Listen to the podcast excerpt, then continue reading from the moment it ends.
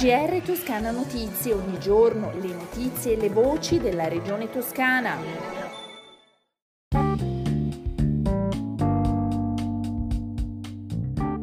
Bentornati all'ascolto del GR Toscana Notizie. Apriamo il nostro giornale parlando dell'avvertenza ex GKN.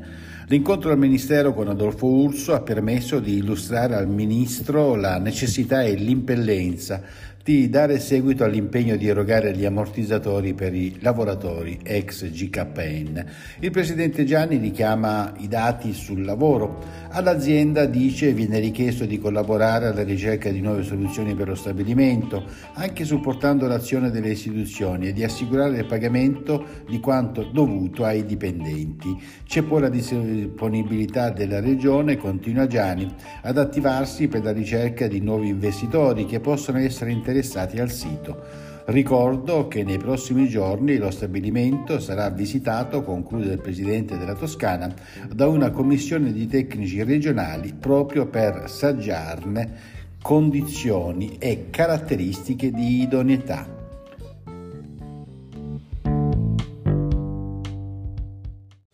La disponibilità della Regione ad attivarsi poi per uno scouting pubblico è già stata annunciata in sede istituzionale nazionale, quindi al Ministro e anche in occasione del Consiglio Comunale di Firenze tematico dedicato alla ex GKN. Diffondere la conoscenza del codice Braille e favorire nuove attività per l'accesso all'istruzione e alla cultura delle persone non vedenti. In sintesi è questo il contenuto dell'accordo che è stato sottoscritto da Regione Toscana, Unione Italiana Ciechi e Ipovedenti e Museo Galileo di Firenze. La firma è stata apposta dall'assessora regionale alle politiche sociali Serena Spinelli, dal presidente dell'UICI Toscana Massimo Diodati e dal direttore esecutivo del Museo Galileo Roberto Ferrari. In Toscana sono circa un migliaio le persone in condizioni di cecità assoluta, mentre sono oltre 70.000 le persone con gravi problemi visivi. Ma ascoltiamo l'assessora Spinelli e il presidente dell'UICI Toscana Massimo Diodati. Facciamo oltre 4.000 titoli e oltretutto la distribuzione dei libri scolastici per le bambine e i bambini che frequentano le nostre scuole e ci auguriamo a breve anche per favorire l'accesso all'università perché una delle nostre ragazze, mi permetto di dirlo così, spero che non se ne voglia, eh, avrà accesso alla normale di Pisa e con lei stiamo provando ad accordarci per stampare alcuni volumi anche in braille perché ci sono ormai tanti mezzi, tanti strumenti per poter leggere ma gli esperti, ma stessi, le stesse persone cieche e ipovedenti ci dicono che la possibilità di leggere direttamente in braille eh, aumenta la capacità di formazione e di apprendimento. Per l'Unione Italiana Ciechi è una cosa molto importante avere un accordo fra Regione Toscana e Museo Galileo per le attività e l'accessibilità alla cultura, che la cultura deve essere accessibile, accessibile a tutti, quindi è molto importante, specialmente la parte museale, eh, deve essere fruibile dalle persone con disabilità visiva e con le persone con disabilità in genere. Il Museo Galileo è un'esperienza eh, sul nostro territorio fiorentino, ma anche regionale e possiamo dire anche nazionale di, di fruizione della cultura, del, dell'arte all'interno di questo, di questo, museo. Noi stiamo collaborando da anni come, sia come Consiglio regionale dell'Unione Italiana Ciechi Ipovedenti, ma sia anche come sezione territoriale di Firenze nel supporto e nella logistica all'interno del museo.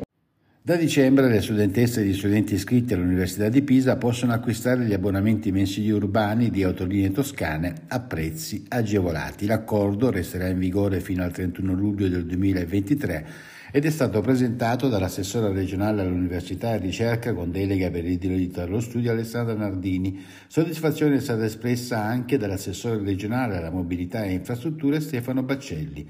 L'acquisto degli abbonamenti mensili urbani riguarda tutti gli studenti iscritti all'Università di Pisa. Un protocollo d'intesa per l'attuazione di interventi di mitigazione del rischio idraulico sul territorio di Signa.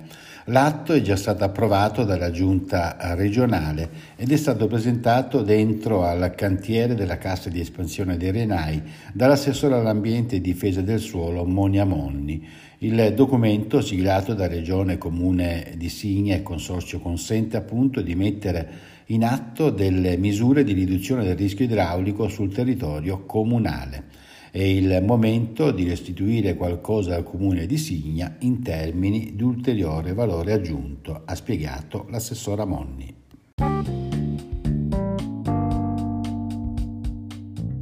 Le consuete previsioni del tempo, prima dei saluti. Il cielo nelle prossime 24 ore torna ad essere nuvoloso con possibili precipitazioni dal tardo pomeriggio sera sull'arcipelago e sul Grossetano, poi in estensione al Sinese e all'Aretino. Le temperature minime stazionarie sono in lieve calo nei fondovalle con locali gelate, le massime invece sono in lieve aumento, quindi torna la pioggia ma non il freddo. Con le previsioni del tempo è tutto, un buon ascolto dalla redazione di Toscana Notizie e un a risentirci da Osvaldo Sabato. GR Toscana Notizie, ogni giorno le notizie e le voci della regione toscana.